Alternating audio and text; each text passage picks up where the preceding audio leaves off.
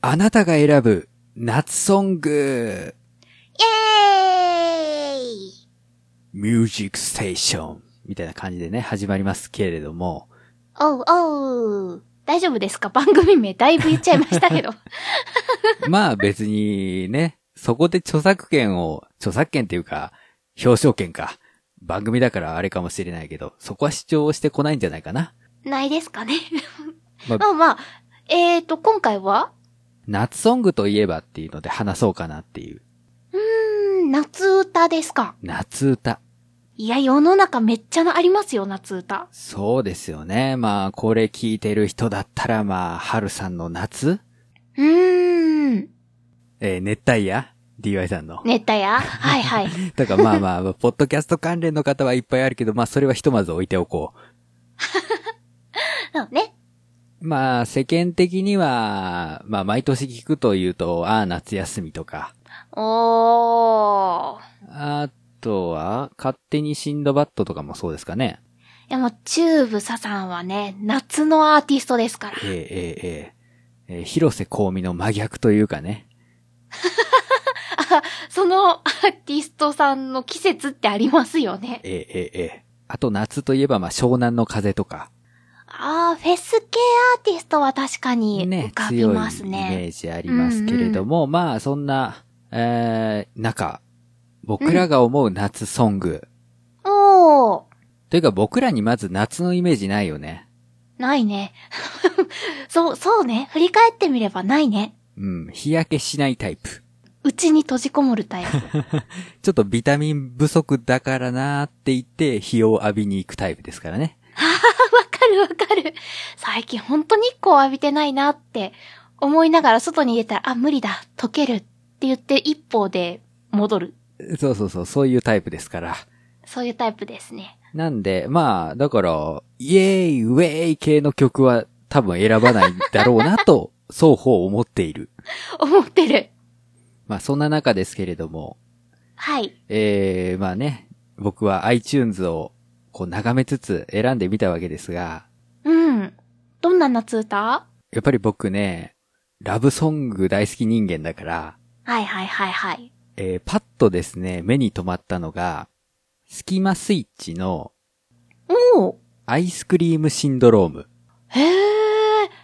何アルバム曲えーっと、いや、これはシングルで、確かね、ポケモンの主題歌じゃなかったかな。あ、そうなんだ。映画版の主題歌で、うん。あ、そうだ、ポケットモンスターの、えーダイヤモンドパール、幻影の覇者ゾロワークの主題歌ですね。なぜこの曲にあの、この曲は、えっと、まあ、アイスクリームっていうのがタイトルに入ってる通り、うんうん。その、な、なんて言うんでしょうね。こう、主人公男の子で、うん。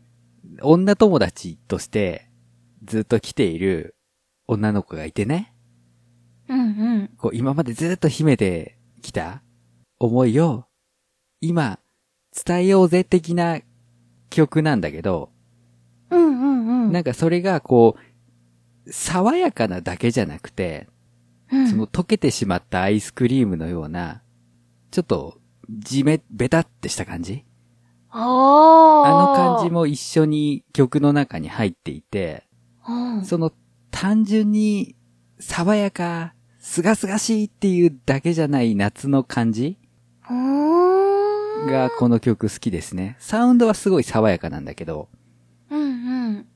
あとは、えー、畑元博さんの鱗おー。ですね。えー、鱗は、まあ、夏の風が君をどこかへうん。奪っていくっていうのはありますけど、夏ソングですが、うんうんうん。まあ、両。方とも告白の歌なんですよね。うーん。ねえ、夏ソングって言うとちょっと頭空っぽ系が多いじゃない失礼。 そんなことはないけど。 ワンナイトラブっぽい方が多いじゃないまあ、そういう危ない、こう、火遊び的な恋っていうのもやっぱ夏は描かれやすいですよね。そうう。そうそう。そういう感じの曲の中で、なんかこうずーっと秘めてきた思いをぶちまける的なうん、曲を。選ぶところが僕っぽいなと自分で思ってる。はあ、はあはあはあはあ、わからなくはない。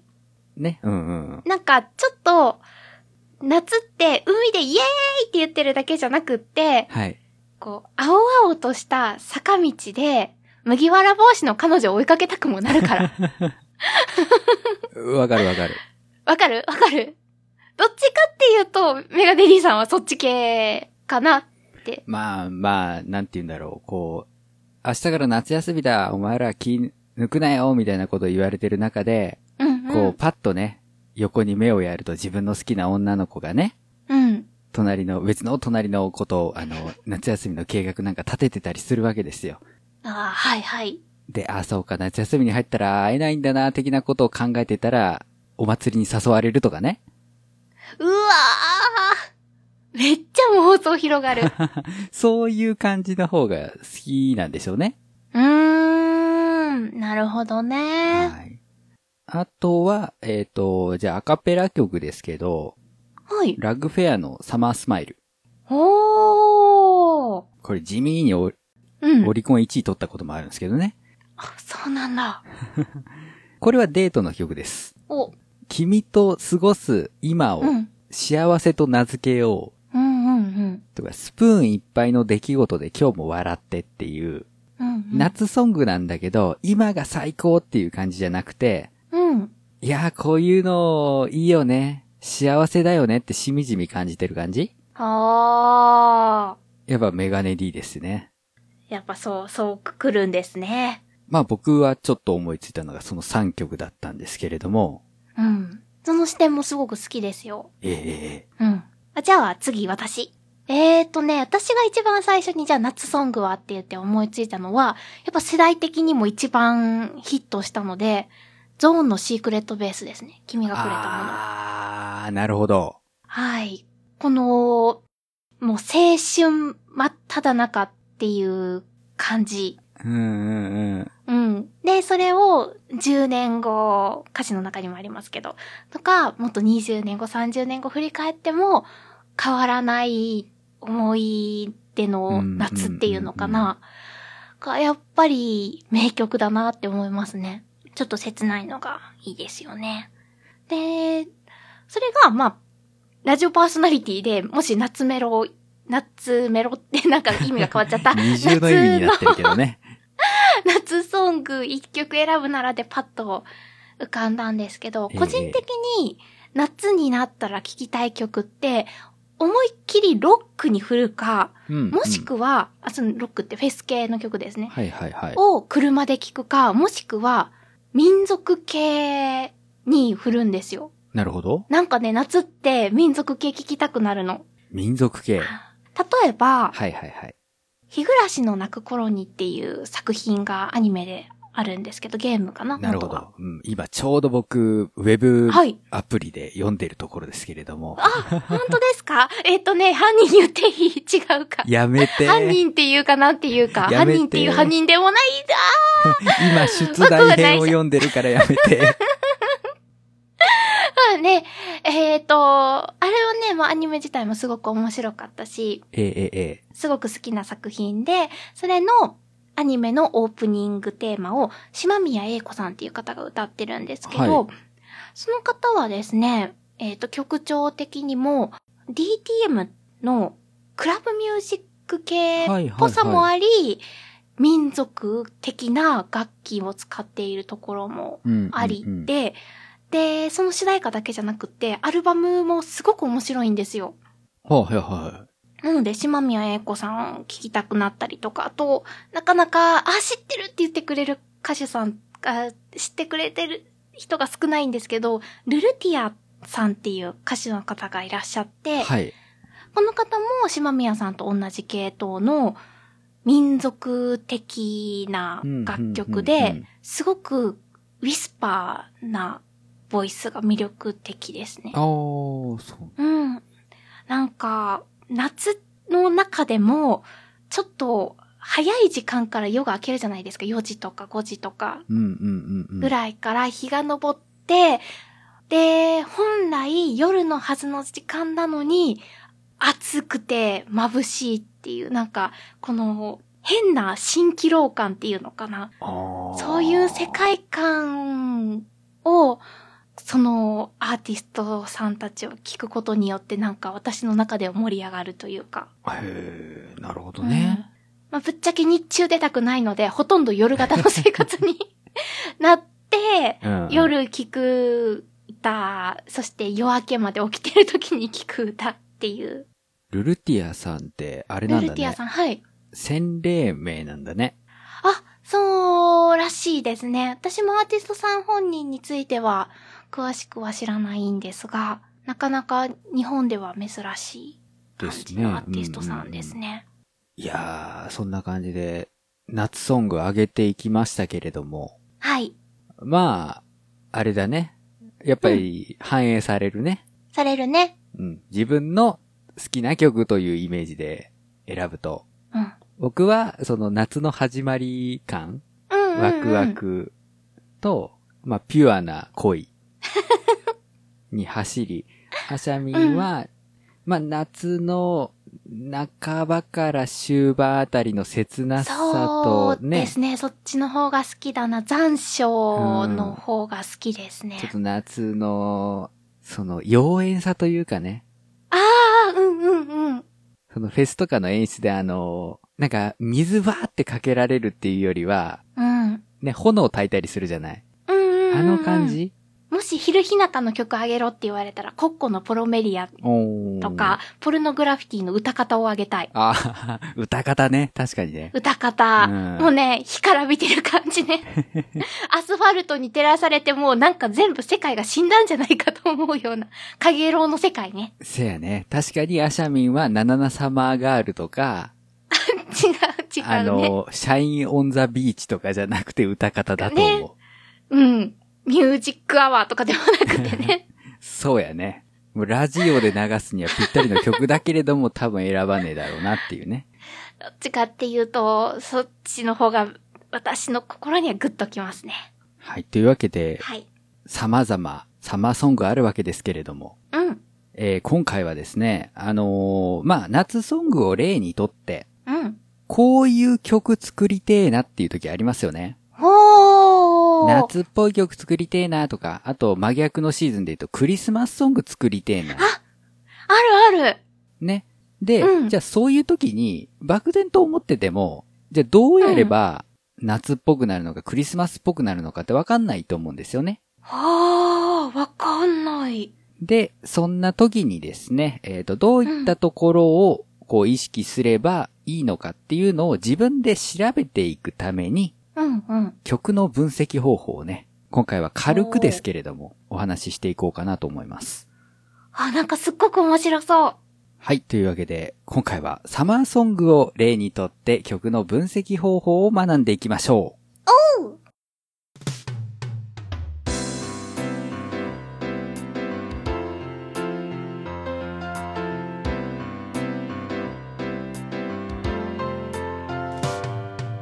マガラジ作曲の話をするラジオこの番組は作詞作曲のお勉強をしたり実際に作詞作曲をしたり作曲をしている人にインタビューをしたりするポッドキャストですお送りするのは私メガネ D とあしゃみんこと佐藤あさみです。よろしくお願いいたしますよろしくお願いします。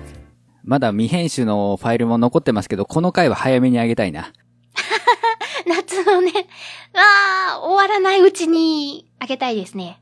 で、えっ、と、今回このテーマを扱うに至った理由なんですけれども、ラブライブサンシャイン、うんうん。えーデュオトリオコレクションっていう CD を発売するんですよ。デュオ、トリオ、二人三人組でのシングルリリースですかえっ、と、シングルっていうかミニアルバムと言えばいいのかな。アルバムの中に、こう、それぞれチーム分けして歌っている。そうそうそう。あのー、もともと9人組のアクアっていうグループなんですが、うんうん。えっ、と、雑誌で、えっ、と、好きな組み合わせを投票してもらいまして、あらまあ。その結果で、えっと、まあ、見ている人しかわからないと思いますけれど、黒沢姉妹、えー、チカナン、ヨーヨシ、マルマリコ、完全にわからない人がした。暗号です。えー曲をね、それぞれ、4曲ですか。 はい。えープラス、えっと、その4組のドラマ CD うーん入って、シングル扱いなのかミニアルバム扱いなのかっていうのが出るんですよ。うんうんうんうん。で、この曲たちっていうのが、えー、ミューズの時はデュオトリオっていうのは全部シングル曲だったんですよ。うん。で、うん1。回しか企画されなかったんですけど、うん。どうやらサンシャインはですね、複数回やるみたいで、お今回ね、コレクション CD ボリューム1って書いてるんですね。おーで、ボリュームサはブタイトルがサマーバケーション。夏休みそうそう。まあ、夏休みを、まあ、テーマにした楽曲というか、うんうん。が入い。ってるんですが、この曲、入ってる曲全部ですね、うわー、夏っていう、うーん。この、あの、日本人が思う夏ソングってこういうのだよねっていうのが4曲入ってるんですよ。ほうほうほうほというわけで、これを聞いたからちょっと特集してみようかなって思ったんですね。う。影響を受けたわけですね。そうそうそう。日本人の夏ソング、エキストラブースターパックというか、うんうん。カードゲームでいうね、あの、普通のブースターパックじゃなくて、コンセプトがしっかりしているブースターパックみたいな感じでね。これを一回聞くだけでも、あ、確かに日本人のサマーソングイメージはつかめるかなっていうぐらいなんで、えー、日本人のサマーソングイメージってどんなんだろう人それぞれ違うくないとは思うんだけどね。うん。じゃあちょっと一回これ、ざっと聞いてみましょうか。はい。はい、一曲目。おー。夏への扉、ネバーエンドバージョンという曲で、うんうんえー桜内理子、国木田花丸、小原まりなので、丸まり子。おー、撮ったんですね。 まあ、あの、これはファンが勝手につけてるこそなんでね。なんですかえー、リコマリマルと呼ぶ人もいるでしょうし、 いろいろあるんですが、まあ、作詞は相変わらずの畑明さんで。あー、やっぱり。えっ、と、この曲はですね、はい。まあ、一応サンバっぽいかなうんリうんうんズム的に。は。で、まあ、あの、スティールパン。スティールパンっ。ていうですね、ドラム缶を使ったうん。打楽器、しかも音程があるんですよ。ああのね、ドラ、 ドラム缶を輪切りにしたみたいな、横からの見た目してる。ー、BS アンテナみたいな。そうね、そうね。パラボラっぽいというかね。うんうん。あとなんか、夏の実験で2個集めて、お湯を沸かそうぜ的な時の、あの、 傘の内側みたいなはいはいはい。感じありますけど、あそこに、えっ、と、手を入れてですね、こう、ポンポンポンポン叩くと。あ、手で直に叩くんですかえっ、と、いや、えっ、と、基本はバチだね。あ、バチも使う。うん。だから、なんだろう。うーんと、鉄筋とかを、うん。こう、その鉄筋の叩くところを全部こう、ドラム缶の中に配置していくみたいな感じで、うんうん、うん。音階のある、うーまあ、打楽器うんが使うんうん。われていたりだとか、あとはサンバホイッスルですよね。ピッピッピピーっていう音ですよ。ー。うんうん。いううところを使っているのが、まあ、夏っぽいと。ーん。わかるわかる。で、ちなみにサンバというとですね、あの、サンバキックっていう独特のドラムリズムがありまして、サンバキックはい。キックなんで足使うんですよ。はい。えー、ドラムドラムってバスドラムって一番低い音が出る、うんうん。でっかいやつあるでしょ大太鼓みたいな。はい。あれってペダル踏んで叩くんですよ。うんうん。で、まあ、キックとも呼ばれるんですけど、それと、あと、ハイハットとかって言われうるん、 2枚のシンバルを組み合わせた、刻む時とかに使われるやつですね。普通はチーチーチーチーチーチーとか、ちちち。うん。ああいうやつがあるんですけど、これもですね、あの、まあ、足で操作することができまして、ああ、開けたり開いたり。一緒のこと言った。開けたり閉めた り。そうそうそうそう。できて、急いでパンパンと踏んでやると、こう、要は、開いて閉じるから、シャンってなるんだよね。うんうん。叩かなくても。これを合わせて、ドン、チッド、ドン、チッド、ドン、チッド、ドン、チッドっていう風に、えっ、と、足で刻むのがサンバキックって呼ばれるやつで、へえ。なかなか。かね、こう、ゆっくりするとイメージ湧かないと思うんだけど、うん。ドン、ツトト、ツトト、ツトト、ツトト、ツトト、ツトト、ツトト、ツトト、ツトトっていう感じでね。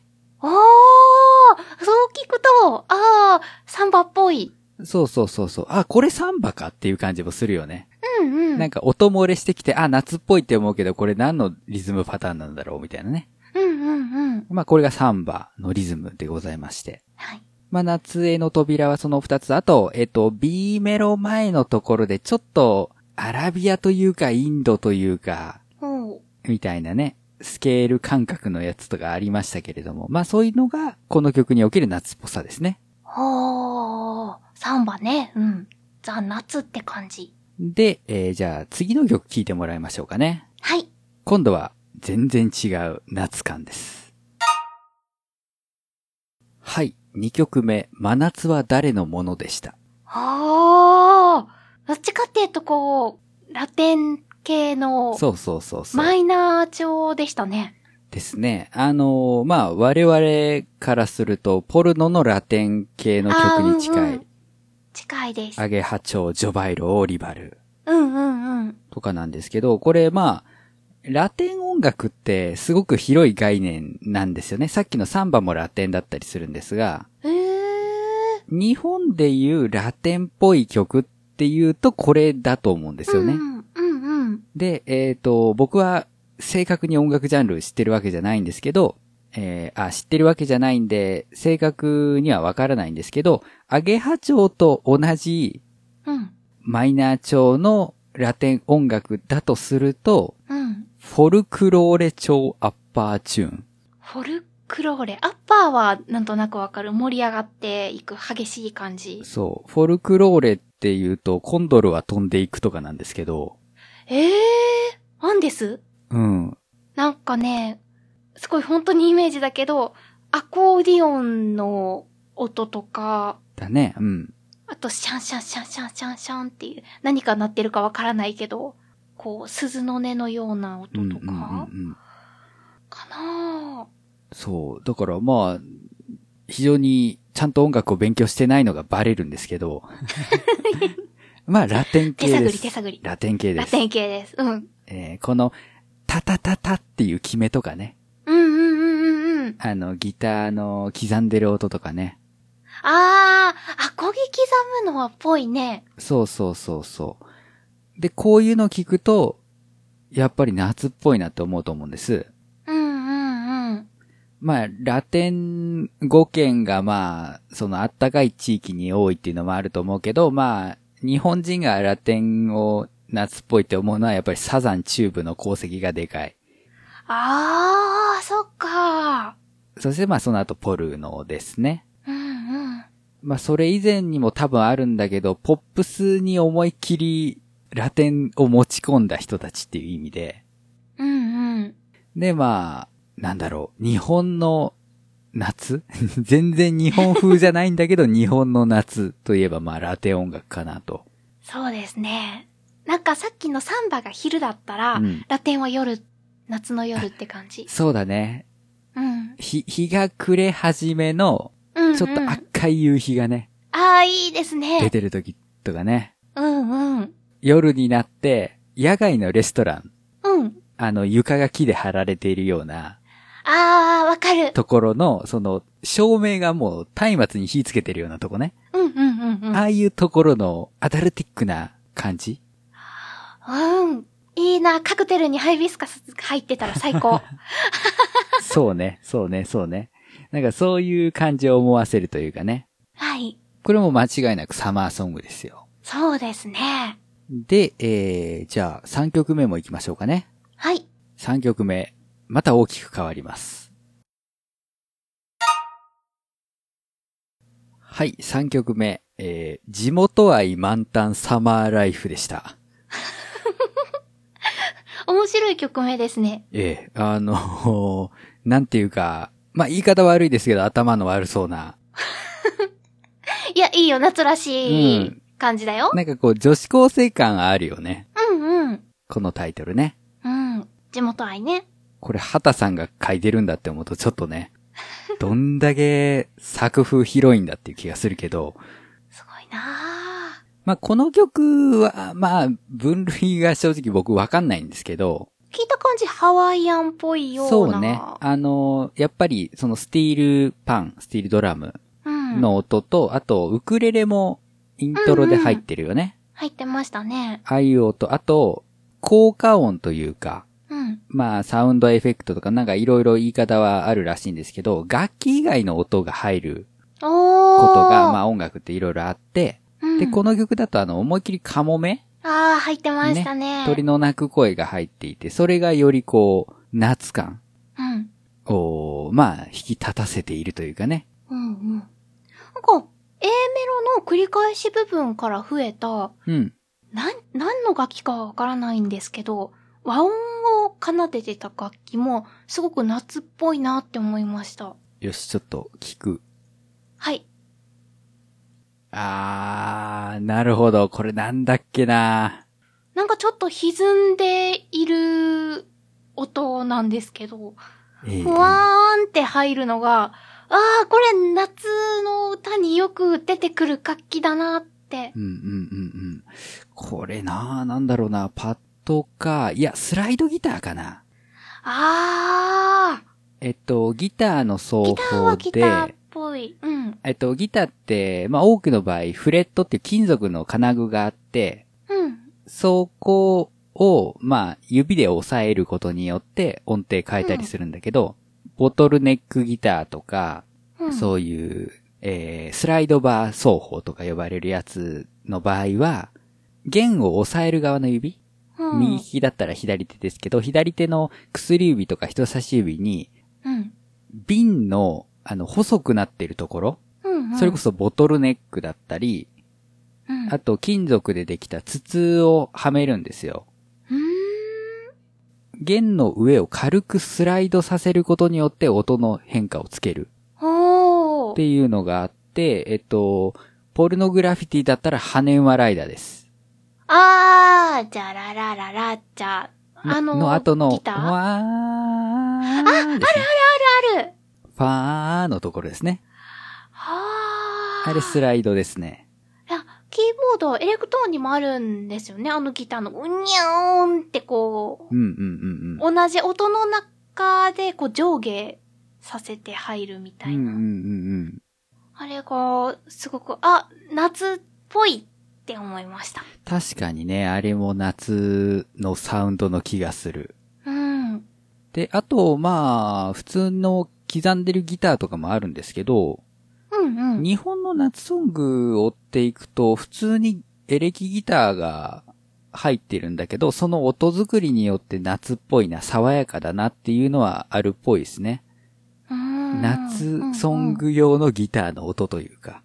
これって日本人が今まで聴いてきた音楽の中で、あ、この曲は夏の歌だったなから、あ、この曲夏っぽいなっていう風にうんうん。自然と培われてきたものなんでしょうか。あると思う。だから、源流は何個かあって、その影響力だとは思う。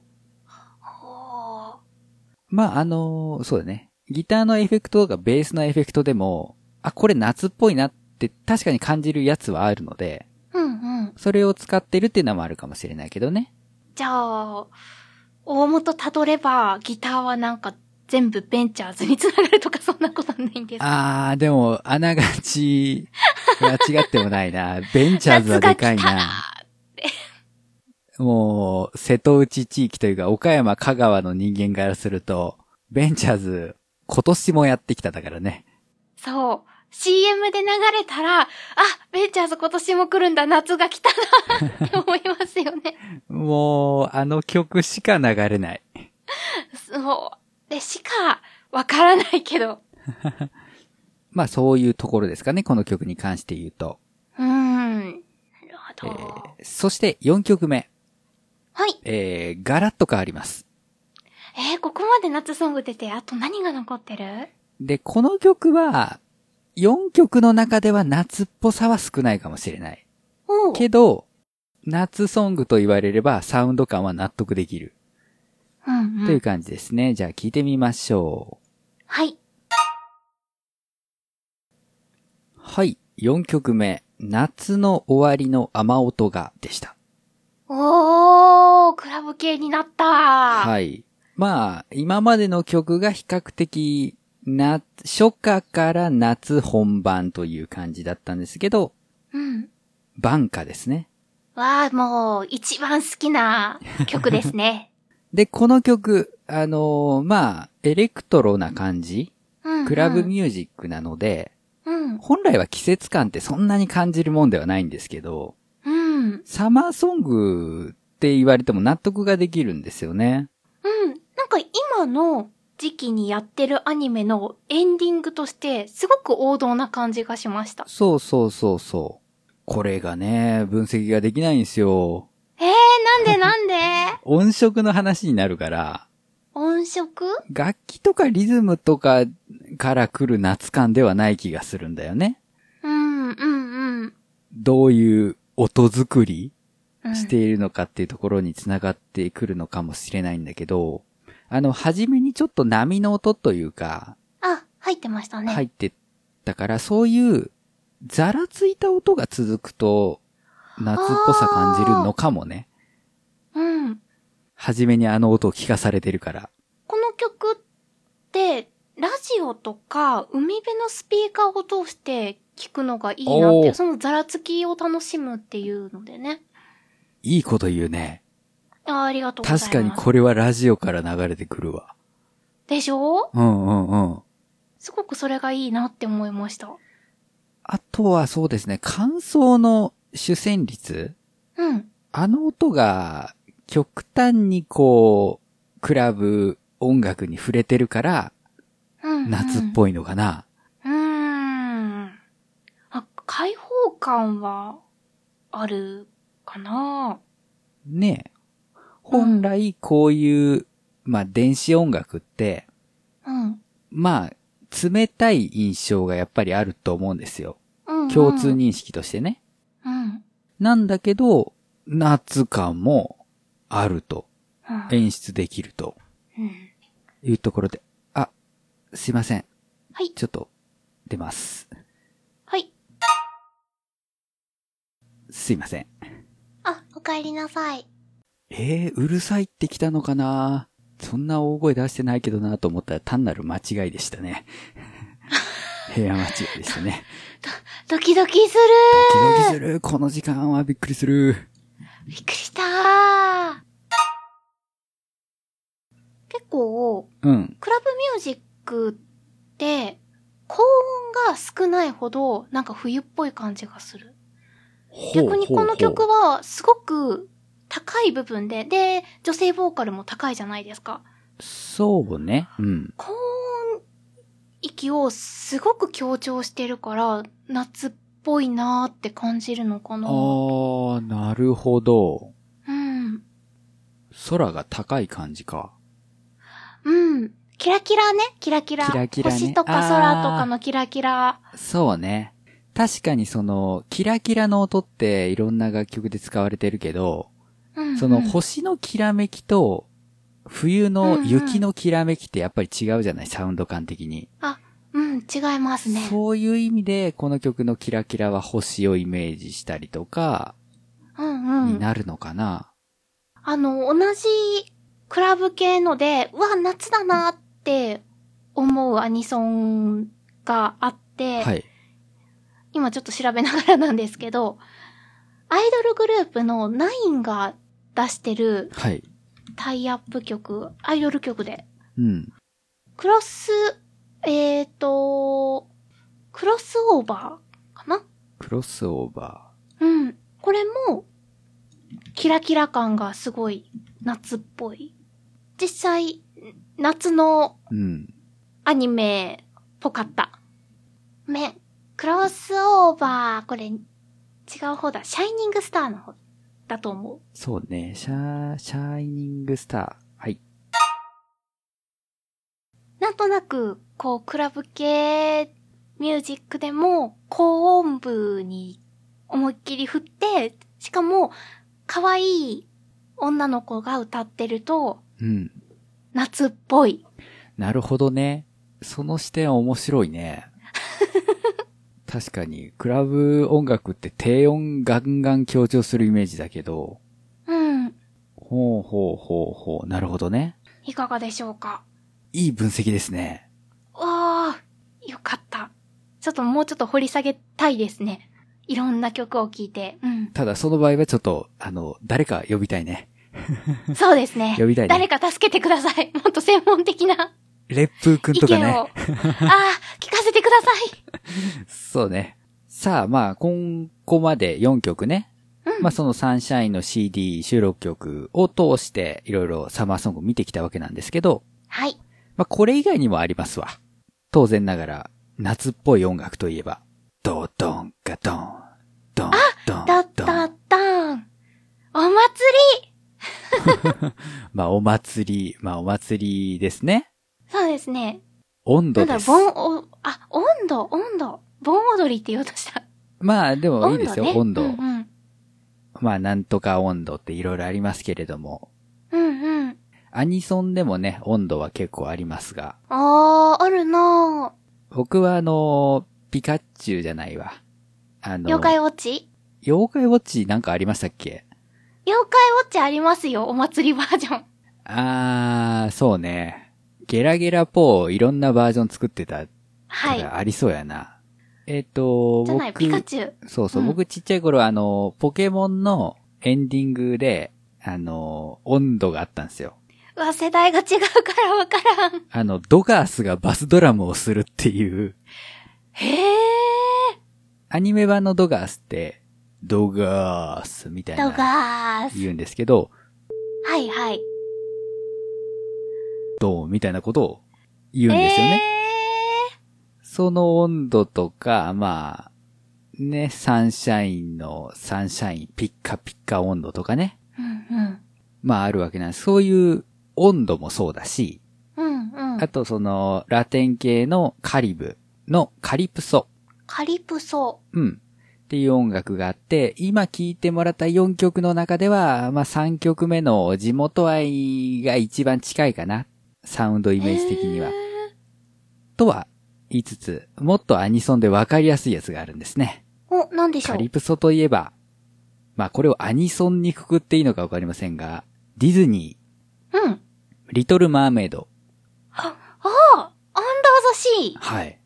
あの曲は、カリプソなんですよね。へえ。ちょっと聞いてみましょうか。はい。さっき出てきたスティールドラム、スティールパうんン。の音とか、あとこう、水中の中のね、うんうん。音の感じとかをね、聞いていただきたいと思います。はい、アンダーザシーでした。ああ。これぞカリプソ。そう、もう、もろ、スティールパンの音入ってましたね。うんうん。イントロとアウ、えっ、と、感想のところで。うん。もう、頭の中には真っ青な海と、広がる青空と、え浮かびますね。白い砂 浜。え。まあ、リトルマーメイドの季節が何なのかっていうのは、ディズニーオタクではない二人はよく知らないんですけど、わからないけど。まあこの曲に関して言うと夏っぽいなというか、うん、うん。いうイメージ。ジは受けますよね。受けますね。で、カリプソのもう一個の特徴としては、はい。あの、ポップスとかロックのミュージックって、うん。メロディーをきちっとリズムにはめていくんですよ。うーん。ここ、ここまでってなったら、あじゃあこういう風に歌おうってぴっちり収めるんですけど、うんうん。カリプソとかのこういう音楽って、ちょっとね、もたるんですよ。モータルってなんていうかね、ちょっと遅れてる感じに歌うんですよ。あー。きっちり収めきらないというか、タタタタタタタタタタタタっていくところ、タタタタタタタタタタタみたいな感じで、うんうん。ちょっとこうジャストのタイミングから後ろにずれるみたいなね、うんうん。いうところがあって、うん。まあそれも特徴ですね。へー。でまあ、うーんと、他の、なんだろう、サンバとか、それこそ温度とか、うん。そういうのもそうなんですけど、まあ、夏ソングの特徴としては、踊れるっていうのがやっぱでかいあ、うんうん。ですね。体をこう揺らしたくなるような。うん。わかる。なんで、夏ソングって多分リズムが一番重要なんですよね。おー。ところがあって、まあカリプソの代表曲、アンダーザシー聴いていただいたわけなんですが、はい。えー、ディズニーはですね、アレンジ CD をよく出すんですよ。ああ、はいはい。オルゴールとか、ピアノアレンジとか、いろいろありますそね。うう。そう、ジャズバージョンとかね。うんうん。結で、婚式用とかね。 そうそうそうそう。で、日本ではですね、はい。まあ日本のロックミュージシャンを中心に、あの、ディズニーをロックアレンジするアルバムのコンピレーションアルバムがへえ。リリースされておりまして、ロックオンディズニー、あ、ロックインディズニーシリーズって言うんですけど、はい。えーこれでですね、えっと、アンダーザシーをドーピングパンダっていうバンド、うんうん。現在解散してしまったんですけど、一時期ダンスロック、うん。もうフェスに出て一番盛り上がるバンドうーん。っていう扱いもされていたバンドですね。と、あと、嘘つきっていううん。うん。若手の、まあ、さ最近来てるバンドですね。うん。が、えっ、と、アンダーザシーをカバーしております。おー。で、ロックだから、このカリプソの感じは、スポッと抜けてるんですよ。どうなるんだろスポッと抜けてるんだけど、でも、あ、夏感というか、その水中の中感は両方ともあるので、う。はい。その辺をちょっと聞き比べていただきたいなと。わかりました。ということで、1個目はドーピングパンダバージョンを聞いてみましょう。はい、ドーピングパンダバージョンのアンダーザシー。おー。まあ、ロック。ロック。というかまあ、スリーピースバンドなんで、ギター、ベース、ドラムで基礎構築うんうん。した上にちょっと打ち込みのピコピコ音が乗っていると。うーん。なんかすごくコミカルになりましたね。そうだね、印象的にはね。うん。で、ここのアレンジはい。って、まあ、要はスティールパンとか、まあ、あと、うん木琴というかなんか打楽器系のね、音階の音とかが原曲にはあったわけですけど、うんうん。それすっぽ抜いてるんだけど、僕はこれに夏感は残ってると思うんですよ。おー。夏感というか、こう、水中の中にいる感うんうんうん。はあると思うんです。これは今度は、ギターとかベースにかかってるエフェクトはい。が、えー空間系って呼ばれるものなんですけど、それをうまく使っているのかなと。どんなアレンジなんですかえっとね、あの、よく言われるのが空間系ってあの、お風呂場。おー。お風呂場で歌ってるような感じになるとか、しっかりリバーブがかかって、そうそ曇うったそうようそなう。感じあと、ホールの中で歌ってるようだとか、うんうん。そういう空間を再現する系の、まあ、リバーブとかエコーとかが有名だと思うんですけど、うんうん。そういう中でですね、あのー水中、海の中の反響ってうんこんな感じだよねっていう、わかるあのー、耳の中に水入ってるの。ああ、そうです。ちょっとこう、こうってなってる感じとかね。うんうん。だったり、こう、なんて言うんだろう。その、えっと、空間が揺らいでる感じ波でそう、ぴっちりした箱じゃなくて、その空間そのものがちょっと揺らいでる感じあっていうのが、あの、楽器に、うーんと、効果としてかかっているから、水中感があるのかなっていう。ー。うーん。面白い。すごい、こう、ベースとかギターのフレーズって、そのまま聞くとすごいロックなんだけど、うん。あ、潜ってるっていう感じがあるんですよね。うんうんうん。それは多分、その、うーんまあ、エフェクトの使い方なのかなと。と、すごいメロディーに対して、ちゃんと歌詞を綺麗に入れてってる。そうね。こう。うん聞き比べてみると、原曲のそのカリプソイズム感うん。は感じられますよね。こっちの方がすごく英語が聞きやすかった。なんか、やっぱり元はミュージカルだから、すごくセリフっぽくセリフっぽくがそうね残ってるのかな。ううん。こっちはちゃんと歌、歌の歌詞ですっていう感じがしました。じゃあ、えー、嘘つきも聞いてもらいましょうかね。はい。えっと、嘘つきはですね、日本語カバーです。おーすごい爽やかですね。で、えっと、まあ、原曲に比べるとリズムがすごいきっちりしてるんうんうん。だけど、まあ、サウンド感は継承してる。うん。ずっと追っかけっこしてた。そうね。うんうんうん後ろでメロディーが別になってるの。そういう、なんだろう、こう、遅れて聞こえてくる感じとかもね。うん。言うてみれば、こう、海の波の感じというか。うんうん。重ねて重ねてどんどん来るの。そうそうそうそう。とか、あの、ドラムのシンバルの音が案外ね、うん。この海の感じに合ってるんだよね。はあ。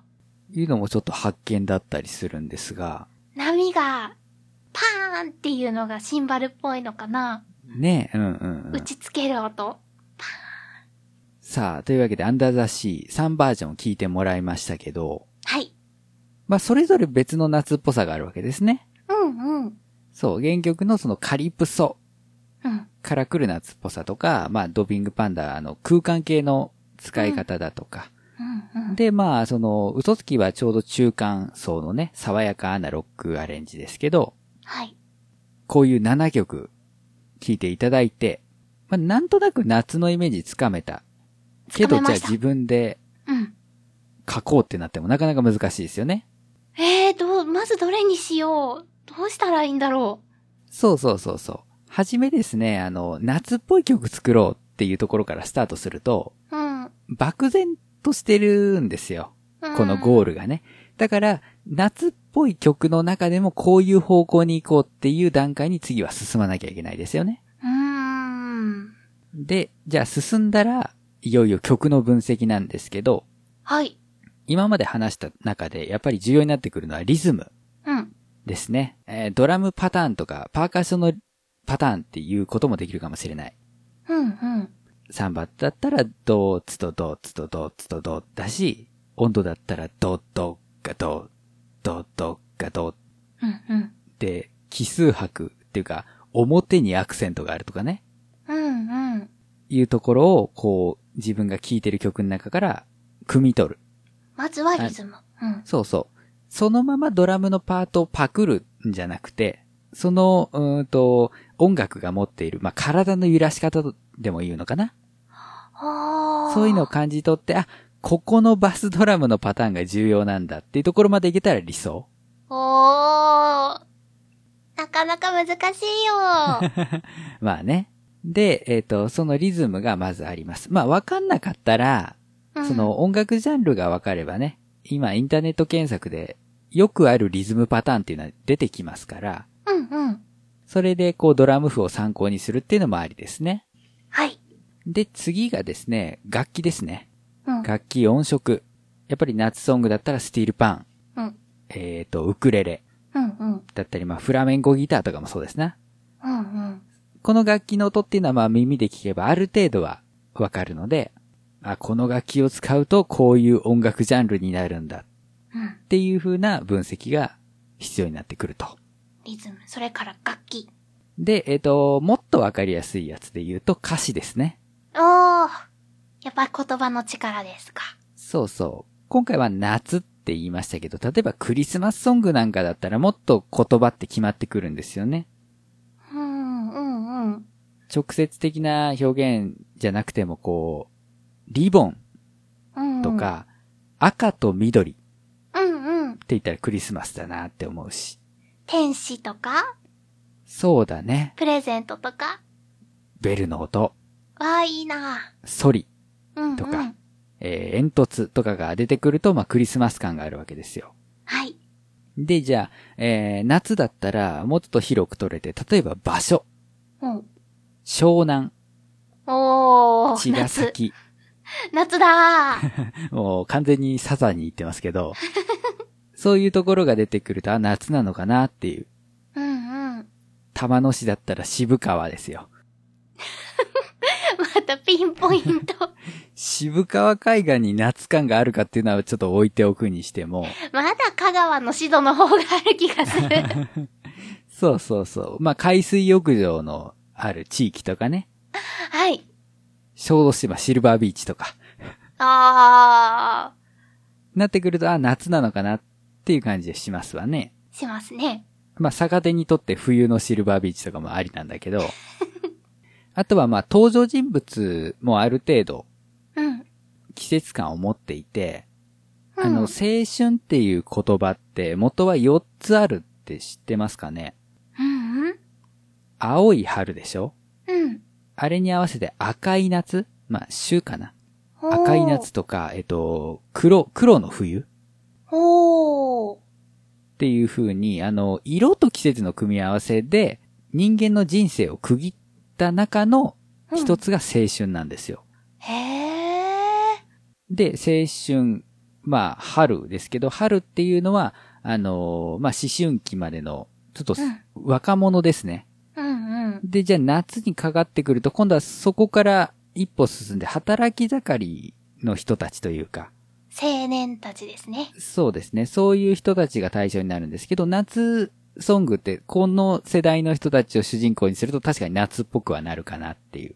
うんうん。なんとなくこう、うん、ラテン音楽とかで多いと思いますけど、主人公のイメージが20代うん。い。入って、まあうん、前半ではないな。中盤から30代手前ぐらいがな、みたいなうんうん。イメージがされやすいと思うんですけど、それは多分これがあるからだと思いますね。うん。で、えっ、と、まあそういう人、お場所、それから物っていう歌詞の特徴ですね。うーん。で、今回は季節ソングでしたけど、これがもっと、なんだ、踏み込んで、ブルース作りたいとか、おはゴスペル作りたいとか、演歌作りたいってなったら、よりもっと深く、あ。ブルースだから日常の喜怒哀楽を入れなきゃいけないとか、うんうん。ゴスペルだから宗教、信仰を、まあ示すようなことを、をちゃんとやろうとかね。へえ。演歌だったら憂いを見せようとか、ああ。そういう歌詞の共通点とかを探っていくっていう作業も必要になってきます。そっか。曲ジャンルってそれぞれそんなに特徴があるんだ。そうだね。で、えっと、これが作曲初心者にとっては一番難しいと思うんですが、うん。使っている和音、うん。ここまでいけると理想ですね。え、和音もはい。えっと、例えば演歌。はい。演歌は3和音、3つの音でできた和音、うん。ドミソとかのやつですね。うんうん。あ演歌はドミソじゃねえな。えー、a マイナーにしようか。ラドミにしようか。はい。演歌はマイナーキーが多いです。うん。なんでそのラドミとかいう3和音タイプが多くて、一方ジャズになってくると4和音が基本です。ああ。ラドミソうんで、もっと言えばテンションコード覚えてるかなうーん。さらに。に1音加えて5音、6音からなるコード。うんうん。っていうのを使い始める。あったり、えーワルツだったら3コードしか使いませんよとかね、へえ。いう特徴があります。で、まあ、使用和音に関して言うと、まあ、なんだろう、こういうジャンルの曲作りたいを超えて、うんあのアーティストのモノマネをしたいっていうレベルまで行くことはできますね。ああ、もう 限界。制約が多すぎる。まあ、あの、全部取り入れる必要はなくて、僕がこの曲に夏っぽさを感じるのはこの部分だから自分の曲でもそれを入れようとか。うんまあそういう感じで大丈夫ですね。うん。もうちょっとずつ取り入れてみます。そうそうそう。視線作曲だと、この辺がね、あんまり意識できないっていうのは正直なところあるので、うん。後々、こういうのが作りたいっていうのが強く出てきたら、曲線で書いてみるっていうのも手ですな。じゃあ、いつか、いや、春の曲って言ったらアシャミンだよねって言われるかもしれない。ああ、確かにね、頭の中お花畑だからね。失礼な春ソングは難しいぜ。うんとりあえずタイトル桜ってつけとく。桜ね。いや、まあ、その、魔境に踏み込むのなら止めはしないけど。いつかね。まあ、そんなわけで、まあ、分析の話っていうよりは夏ソングいっぱい聴こうみたいな回になりましたけれども。うん。面白かった。うん。なんかいろんなパターンがあってね。うん。いや、こんなに夏ソングに対してイメージがあるっていうことにびっくりした。そうだね。あのー自分でパッて思い浮かべるっていうよりは、こう聞いてみて、あ、確かにこれ夏っていう感じうん。の曲はたくさんありますから、まあ視野広げる上でもうんうん。面白いかなと思いますね。よし。次行った時カラオケで夏しや、ん夏ソング縛りしよう。誰か一緒に行ってくれる人募集マガラジのハッシュタグでつぶやいていただけたらね、あさみんが声をかけるかもしれないっていう。香川まで来てね。はい。というわけで今回はいろんな夏ソング聞いてみまして、まあ、楽曲分析の話をちょこっとしてまいりました。はい。ジャンルもスタイルも年齢も距離も超えてさまざまな音楽がステージ上で交差するイマジナリーミュージックフェス音ガメフェス2017クロス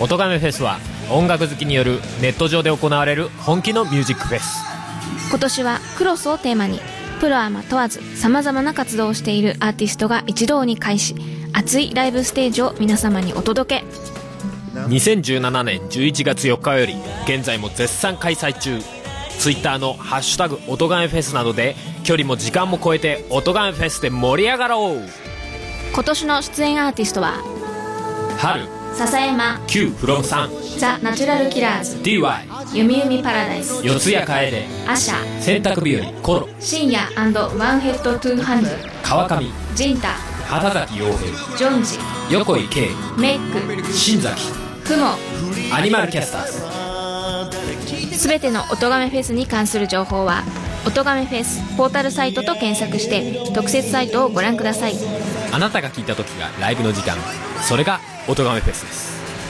音がめフェス2017クロス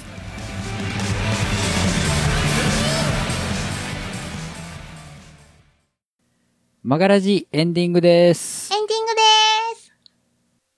最後、桜っていうキーワードが出てきましたが、アシャミンが思い出したことがあるそうで。そう。あのー桜つながりで、宇多田ヒカルさんの桜ドロップス。はいはい、はい。この曲を、何周年のアルバムだっけなんかね、えっ、と、宇多田ヒカルさんの曲をいろんな有名な人がカバーするっていうアルバムを、去年かぐらい、一昨年かなにえーっとね、うん出てて、で、その中で、井上陽水さんが桜ドロップスアレンジされてて、これがね、桜なのに、夏アレンジっていう。そうだね。ああれは夏だすごいんですね。よ。季す節でごい言んうと。ですよ。いや、だからあの、これ、視聴動画で確か一番初めに出たと思うんだけど、宇多田ヒカル、井上陽水に検索してく ださい。 15周年記念第2弾ソングカバーアルバム、宇多田ヒカルの歌。そうそうそうそう。えー、2014年12月発売ですね。あ、もうそんな前なんだ。自信がないなりにサルサかなと思ってるんですけど。サルサですか。いや、サあルサの、情熱大陸のイントロに乗りがちけなっていうか、あテンポは違うけどね、もちろん。ーうんうん。で、情熱大陸がサンバベースのサルサだから、うーんその系。統かなと思ってるんですけど、社交ダンスのサルサの映像を見ると全然曲調が違うので、あれって思っているっていうね。あ、社交ダンスって、ルンバとか、サルサとか、この辺の曲ジャンルでダンス変わりますよね。そうそうそうそう。あ、やっとけばよかった。いやー、ラテン音楽はね、うん名前は知ってるけど、ちゃんとそのノリを理解できてないっていうのが多いですな。 うん。どんどん細分化されてってて、わかんない。いや、まあ、細分化されてるっていうか、元から別々のものを勝手にラテン音楽と呼んでるだけですけどね。あ、そうなのラテンって、ラテン系の人たちが生んできた音楽ジャンルじゃないんだ。まあ、そうだけど、あの、源流が一個っていうわけではないかな。ほまあ一応スタートはあるけど、うん。うな、なんだろう。方言とかと一緒、ーん。うんうんあ、の、まあ同じ共通するものは必ずあるんだけど、うん。枝分かれっていうか、うん、その土地土地で進化していったっていう感じだから、あ源流はあるし、ラテン音楽全体としての特徴はもちろんあるけど、細分化っていう感じではないかな。ーへえ。だってさっき聞いたボサも、ボサノバうんうんうん。もうラテンだって聞いて、えー、なんか全然違うじゃんってなりま した。まあ、そうね。とてもコンドルとハワイアンがつながらない。まあ、でも、ハワイアンはラテン音楽ではないからね。また違うんですかうん。ウクレレって波の音で、だけど。いや、でもそんなイメージで言うんだったら、沖縄音楽はラテンかええ違うでしょー、うん。違う。ラテン、ラテン音楽っていうくくりは、その、J-POP とかと一緒ですからね。あ日本のポップスみたいな感じで、あ。ラテン語圏の音楽ですからね。うん。うーん。難しい。まあ、この辺は、あ、このタイプの曲好きだから研究しようっていう風にしかならないね。 ああ。そう。で、実際はこの、あの、わかりやすい日本人が思っている形だけじゃなくて、いろんなパターンがその音楽ジャンルでもあるわけですよ。うんうん。ボサノバって日本人はタッタッタッタッタッタッタッタッタッタッタッタッタッタッタっていうリズムうんうん。がボサノバって思ってるけど、それ以外のボサノバだっていっぱいあるわけうんじゃないうんうん。だからもうそれはもう、詳しい人に聞く、教わる。うん。自分で聞きまくるしかないですね。うーん。皆さんはツタヤのワールドコーナー行ってますかうわ、全然足を踏み入れない場所 だ。初心者向けのサルサとかね、へえ。サンバとかね。うん。は僕サンバの曲書きたいなっていう時は仮に行きましたよ。あ。中国音楽とかエジプト音楽とかもありますからね。インド音楽、ロシア音 楽。まあ、レンタルショップじゃなくても、最近聞き放題サービスなんかでも海外の曲聴けますから。ああ、そうですね。そうそう、そういうので、わーって聞いてみるのがいいのかなとうんうん。思います。そうね、井上陽水さんの桜ドロップス。なるほどね、夏の桜だね。ね。もう癖になりますね。初め聞いたときは、なんだこれはってなりました けど。うん、散々な言われようでしたけれども、改めて聞くと、いいな、いや、っていうね私好きですよ。ということでございます。はい。えー、リンクはそれぞれ貼っておこうと思いますので、聞いてみてくださぜい。ひ聞いてください。マガラジでは皆様からのメッセージをお待ちしております。番組へのご意見、ご感想、何でも OK でございます。メールアドレスはすべて小文字で最高段アットマーク gmail.com、saikohdan アットマーク gmail.com です。ブログにあるメッセージフォームもご利用ください。えー、お知らせでございます。はい。はい、えー私、メガネ D が参加している、おとがめフェス2016コンピレーションアルバムが、あーまあ、配信中でございます。iTunes とか、Amazon MP3 とか、チェックしてみてください。